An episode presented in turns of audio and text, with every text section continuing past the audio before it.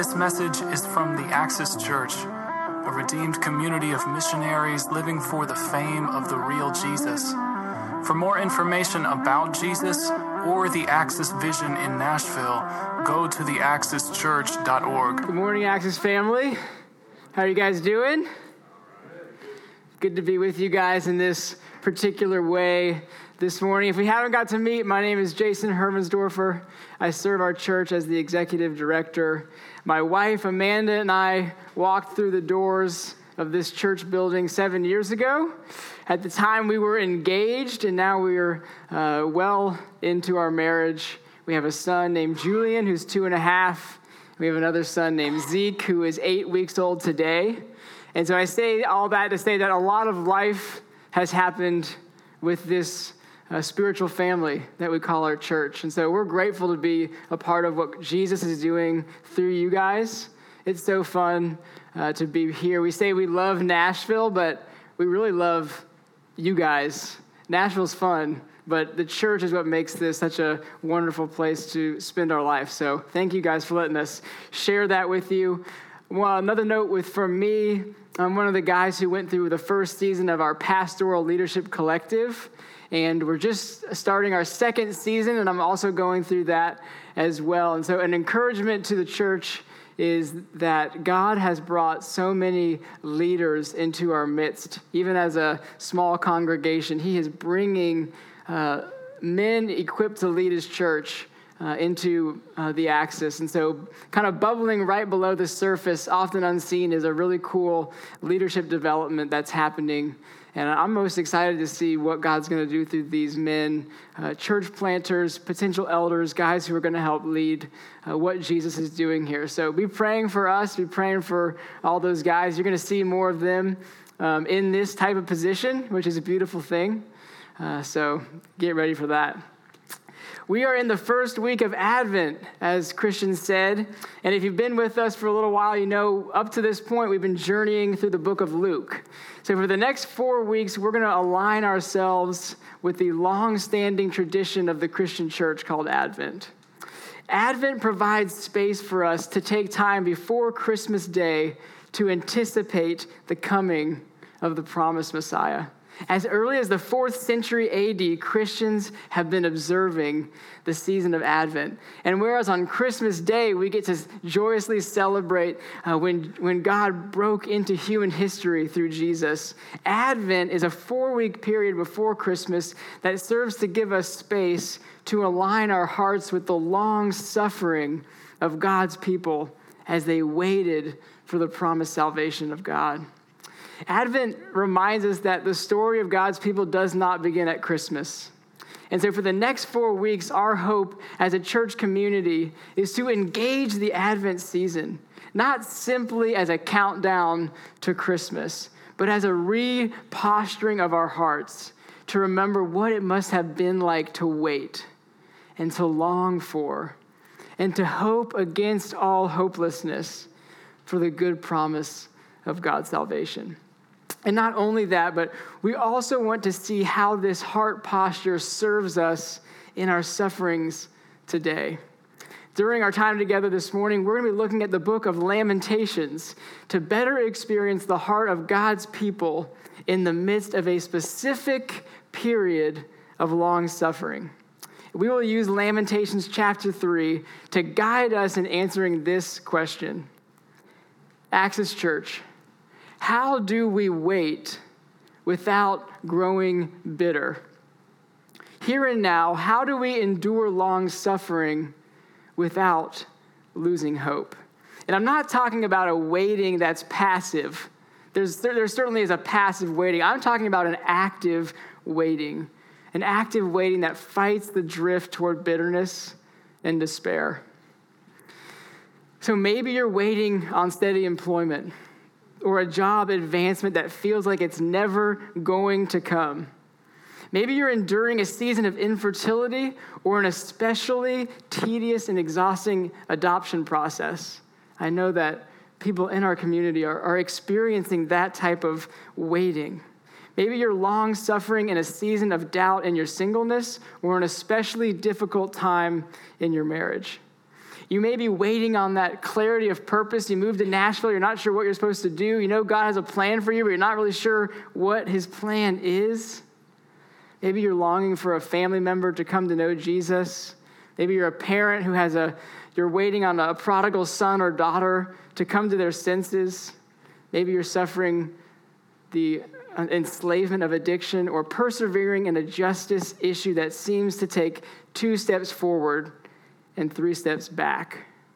So, in the here and now, how will we wait without growing bitter? If you have a Bible, please turn to the book of Lamentations. If you don't have a Bible, there's Bibles located under the seat in front of you. There should be a tray. You should be able to find a Bible. If you're like me, before I began preparing for this sermon, I would not have confidently been able to find the book of Lamentations. Um, and so here's the little trick I learned it's just off right of center. If you can open your Bible just a little right of center, you're probably going to get lucky and get Isaiah or Jeremiah go Isaiah, Jeremiah, Lamentations. So that's an easy way to get to this small book. Um, so, for context, beginning in the days of King David and King Solomon, this is happening around 1000 BC, the people of God, Israel, they've enjoyed prominence and influence among the world's superpowers, and Jerusalem is their capital city. However, now, Israel's bitter enemy, Babylon, has conquered the once great city of Jerusalem. And the Babylonians are especially cruel invaders. In so conquering Jerusalem, they burn and salt the fields, making agriculture futile. They fill in the wells, making mere survival a daily labor for the people. The educated and elite members of society are either killed or deported, and they raze the buildings and infrastructure to the ground, leaving behind a broken exoskeleton of what was once a great city. So imagine with me this amazing city where hundreds of thousands of Jews would come to celebrate the feast of the Lord and the Passover. This great city is now a tent camp for the poorest and neediest members of society. The book of Lamentations preserves for us the words, experiences, and feelings of God's people who have been left in Jerusalem after Babylon has wiped the city. And so, as we engage with the tension of our own waiting, what can the heartache of these people experiencing this suffering teach us today about waiting without growing bitter? Specifically, we're going to be looking at Lamentations 3, verses 1 through 33. And in this passage, I want us to see an important progression for how we can wait without growing bitter. The author of Lamentations sets this progression before us. We must lament, we must plead, and we must praise. So if you're, if you're the taking notes type, um, this is the arc of waiting that's going to guide our time lament, plead, praise. And we're going to progressively read the text, taking it in three sections, allowing our time to sit and think in each stage before we move forward. So, before we begin, I know you're not here for my opinions on the book of Lamentations. We're here that supernaturally the Spirit of God would speak to your hearts through His Word. And I can't conjure that up on my own. So I'm, let's ask the Spirit to do the work that only the Spirit can do this morning which is work and speak to you in your suffering, in your pain, through his word. Father, you're so kind. Thank you for gathering your church in this room this morning. Speak to us. I need your help. Lord, give me clarity, give me um, the right words for this people, for your people. And Lord, would you soften hearts? God, open our eyes that we might see you through this text, open our ears that we might hear you, open our minds that we might know you, and open our hearts that we might love you. We need your help. We know you're ready to help. Thank you for Jesus.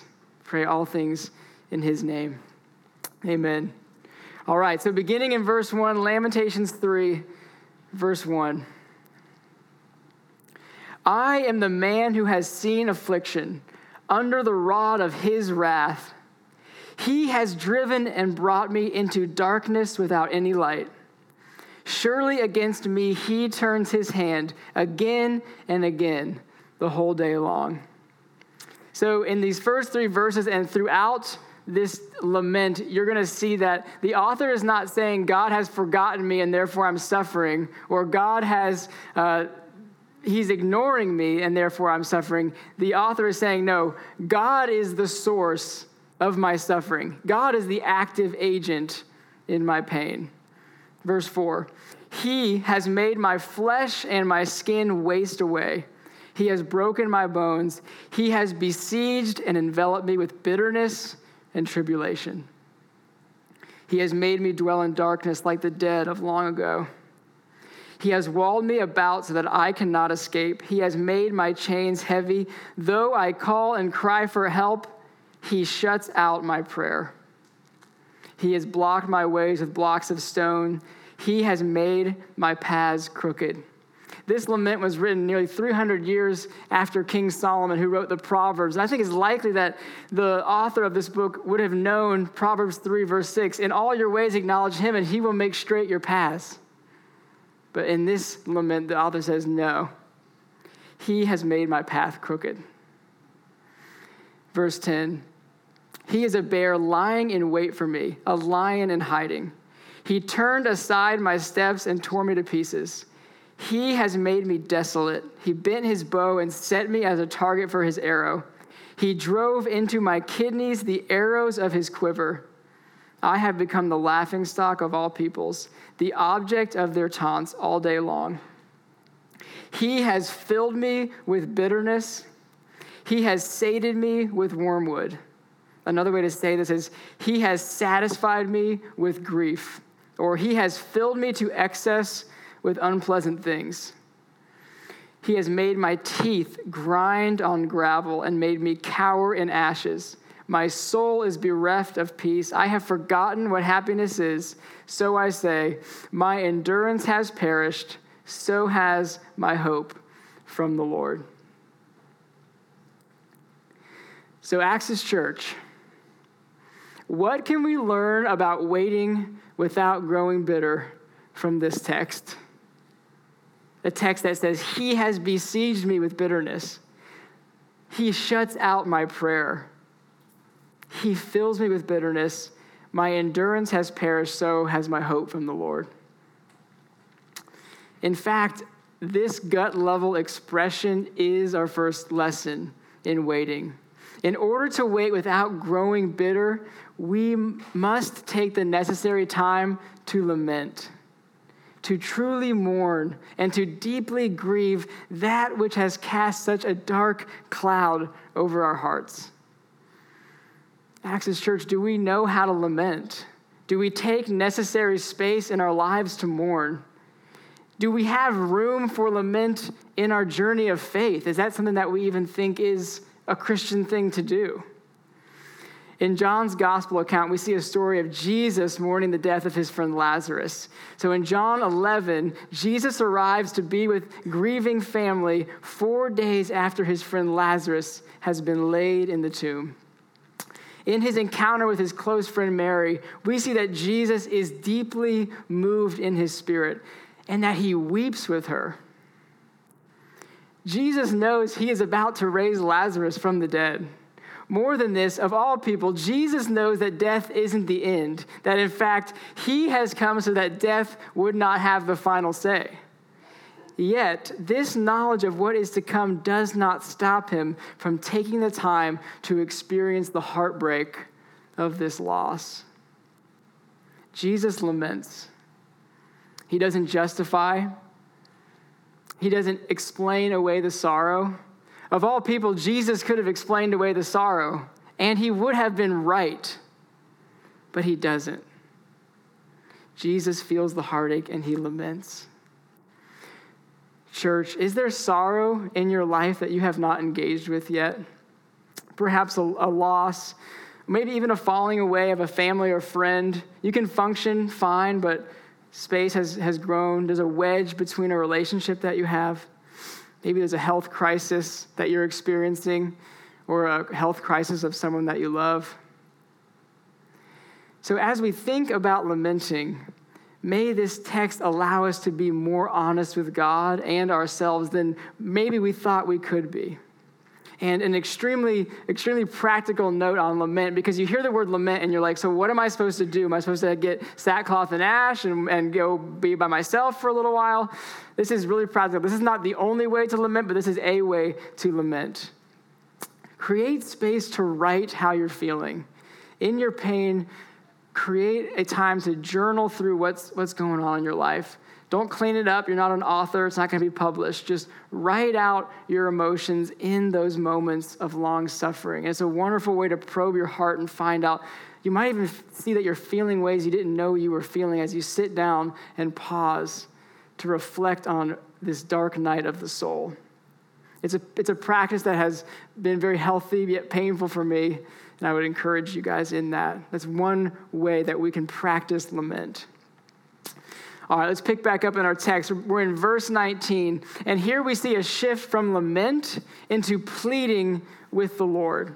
So, whereas in the first 18 verses, the author has been speaking about God, now he directs his voice to God. Verse 19 Remember my affliction and my wanderings, the wormwood and the gall my soul continually remembers it and is bowed down within me.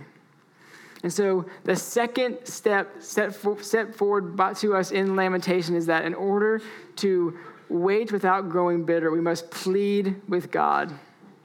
I really appreciate this shift in the text. He goes from talking about God to talking to God because it shows us that the author allows himself in the first 18 verses to give full vent to his emotions. And now he brings the full spectrum of his feelings to God. He doesn't edit his expression to fit what he thinks God wants to hear. Even the emotions he has about God that he knows are not true of God, he's bringing those. He can feel a way that does not align with the deepest reality of who God is. He can not only feel it, but he can express it. In verse 18, the author says, My endurance has perished, so has my hope from the Lord. The lament could so easily end here. And if he actually believed this, it would end here. Yet in the very next verse, he cries out to God to remember his affliction. And so for us, to feel like God is disinterested or absent or even the very source of our pain does not disqualify us from crying out to him in prayer perhaps even the raw feelings you have, the feelings that you believe would disqualify you from coming before the Lord, those feelings are an invitation to be more honest with God than you've ever been. Yet, in this dark night of the soul, in your long suffering, what is it that holds fast even when our emotions give in to hopelessness and despair? Church, is there a truth that is more true than your emotions? Is there something more true than your observable experience? Let's finish our text. We're picking back up in verse 21. But this I call to mind, and therefore I have hope. The steadfast love of the Lord never ceases, His mercies never come to an end. They are new every morning. Great is your faithfulness. The Lord is my portion, says my soul. Therefore, I will hope in him. The Lord is good to those who wait for him, to the soul who seeks him. It is good that one should wait quietly for the salvation of the Lord. It is good for a man that he bear the yoke in his youth. And the in his youth is speaking to the temporary nature of our suffering. And even if we have suffering that lasts a lifetime, in light of God's eternity, it is momentary. There are some tears that will only be wiped away on the last day, but even the last day, if we live a whole life with the suffering, is still temporary. These next three verses speak to the importance of having humility in our suffering. Verse 28 Let him sit alone in silence when it is laid on him. Let him put his mouth in the dust, there may yet be hope. Let him give his cheek to the one who strikes, and let him be filled with insults. For the Lord will not cast off forever. But though he cause grief, he will have compassion according to the abundance of his steadfast love. For he does not willingly afflict or grieve the children of men. In order to endure long suffering without growing bitter, we must lament, we must plead, and now we see that we must endure through praise. For the author and for us, there is a truth that stands more true than how we are feeling in our dark night of the soul. There is a deeper reality than our temporary emotions. For the author, we see that even in the midst of great, great suffering, he leans on the good promises of God. Perhaps he remembers God's deliverance through Moses, or maybe he remembers the covenant God has made with Abraham, Isaac, and Jacob.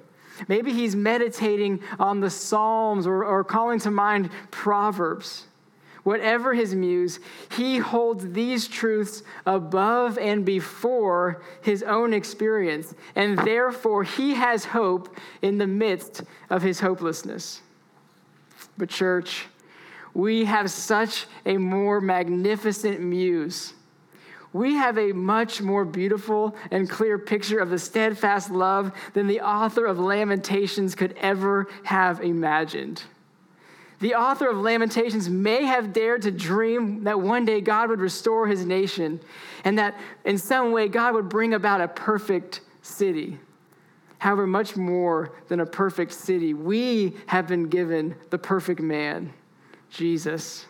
And much more than a restored nation, which would eventually be destroyed, we have been given restored hearts and the promise of eternal union with God through the finished work of Jesus. Amen. At Christmas, we celebrate that in our greatest suffering, when evil had laid waste to our own hearts, leaving us spiritually dead, not only spiritually dead, Ephesians 2, we were enemies of God. God has not stood far off.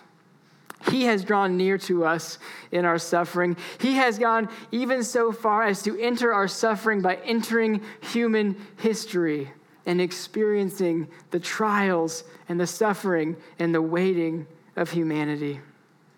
In the God man, Jesus, God not only enters our suffering, but he suffers for us. Christian, at the cross, Jesus dies as your substitute for your sin. The blood you owed God for your sin has been paid in full by him through the finished work of Jesus. The gospel of God's grace is the glorious truth that stands more true than your observable reality. It stands more true than your momentary suffering. Hold to that. Hold the gospel above and before your experience, and you will be able to endure long suffering without losing hope.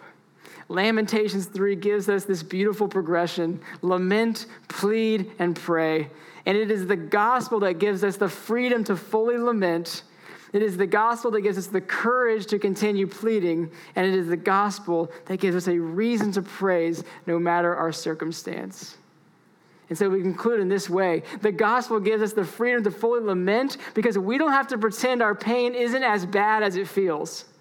Your pain, your suffering, no matter whether you brought it on yourself or someone else brought it upon you, is real and it stands in opposition to the way God intended it to be.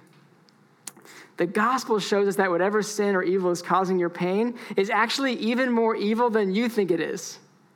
It's so cosmically evil that Jesus left the comfort of heaven to rescue you from it, not just now, but forever. Christian, Jesus takes your suffering very seriously. He knows what it's like to suffer, and He gives you the freedom to lament that which is most troubling. Receive the grace of lament. Receive the grace of mourning the, the same things that Jesus mourned, the same things that hurts God's heart. The gospel also gives us the courage to plead. Does it feel like God is disinterested in your suffering? Does it, does it literally feel like He's shutting out your prayers? Look to the God man, Jesus, the promised Messiah. He's not sitting far off, disinterested on a king's throne. He is hanging on a criminal's cross. He is hanging on your criminal's cross. That should be me, and that should be you. Do you doubt that God cares for you? Does you doubt that God cares for you in your suffering? Set your gaze to the cross and be reminded of his care. And finally, the gospel gives us a reason to praise. Paul encourages us in this way in 2 Corinthians 4 16 through 18. So we do not lose heart, though our outer self is wasting away, though we experience suffering. The suffering is real, though we experience pain, our inner self is being renewed day by day. For this light momentary affliction is preparing for us an eternal weight of glory beyond all comparison. As we look to the things that are not seen, as we look not to the things that are seen, but to the things that are unseen. For the things that are seen are transient, but the things that are unseen are eternal. When we, through the work of God's Spirit in our hearts, come to view our momentary sufferings in the eternal perspective of God's good plan for us, we can learn to see our suffering as a gift of grace. As Brooks said a few weeks ago, we can learn to see our suffering as a severe mercy. I love that term, a severe mercy. As through our momentary afflictions, we are being transformed by grace to be people fit for God's kingdom, both now and always. And I don't say this to make light of the pain that you're experiencing. Hebrews 12 11 says this For the moment, all discipline seems painful rather than pleasant, but later it yields the peaceful fruit of righteousness to those who have been trained by it. So, simply having this perspective is not going to make your pain become pleasant. But having an eternal perspective will show you that there is purpose in your suffering. Your suffering is not in vain. And as we bring the gospel to bear in our sufferings, this is how the peaceful fruit of righteousness is yielded in our lives.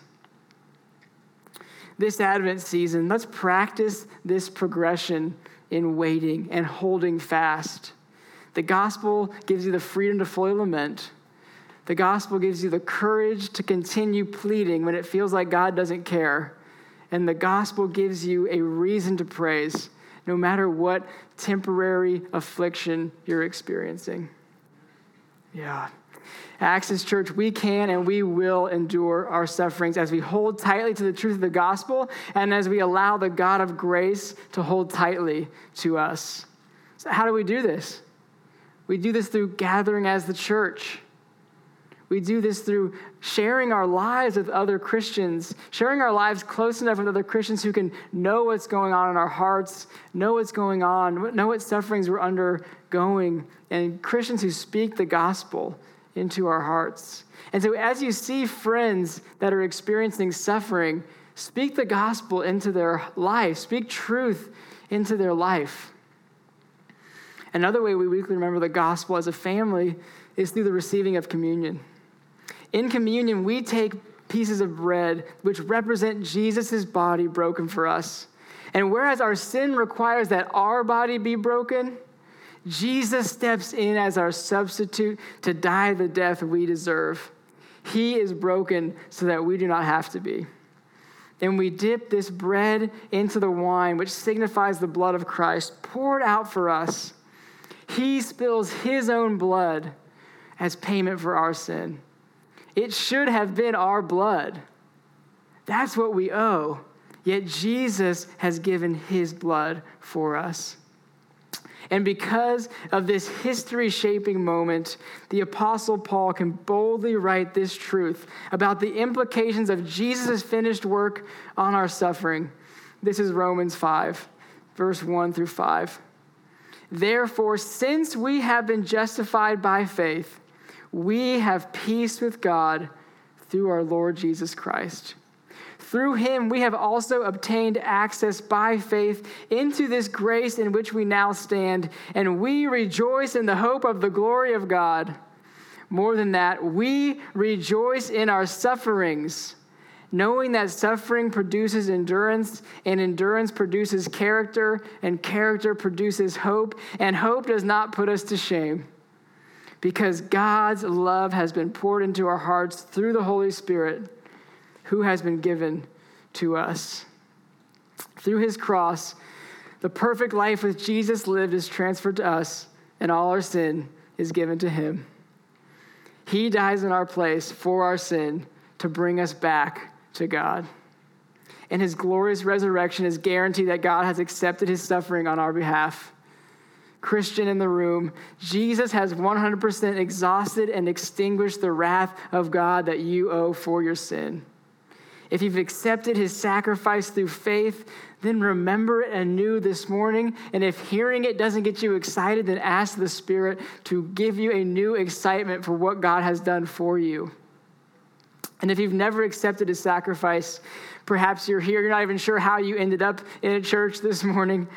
Uh, and in hearing the gospel, your soul says, What must I do to be saved? What must I do to be able to experience hope in hopelessness? Simply take Jesus this morning. Give him all your bad and receive all his good. Trust him with your sin. Receive his perfection. Give him your filthy rags. Let him clothe you in righteousness that he bought for you through his blood. Consider this. Don't miss it. It's so easy to forget. I'm, I forget. We all forget. Ask God to help you remember. And now I want to pray that God would, would help us to remember this morning. Let's, let's ask God for help to give us a fresh awe of the gospel as we receive communion together as a family. Father, you're so kind. You're so good. Thank you for this text. Thank you for your spirit and what it's, it's going forward to do through the preaching of your word. Give us a fresh awe of the gospel. Give us an eternal perspective of our lives and our suffering. Help us to see our suffering in light of your eternity and to allow our trials to yield within us the peaceful fruit of righteousness. Lord, give us a awe of the gospel. Help us to ex- experience it anew this morning. Pray in Jesus' name. Amen. This message is from the Axis Church, a redeemed community of missionaries living for the fame of the real Jesus. For more information about Jesus or the Axis Vision in Nashville, go to theaxischurch.org.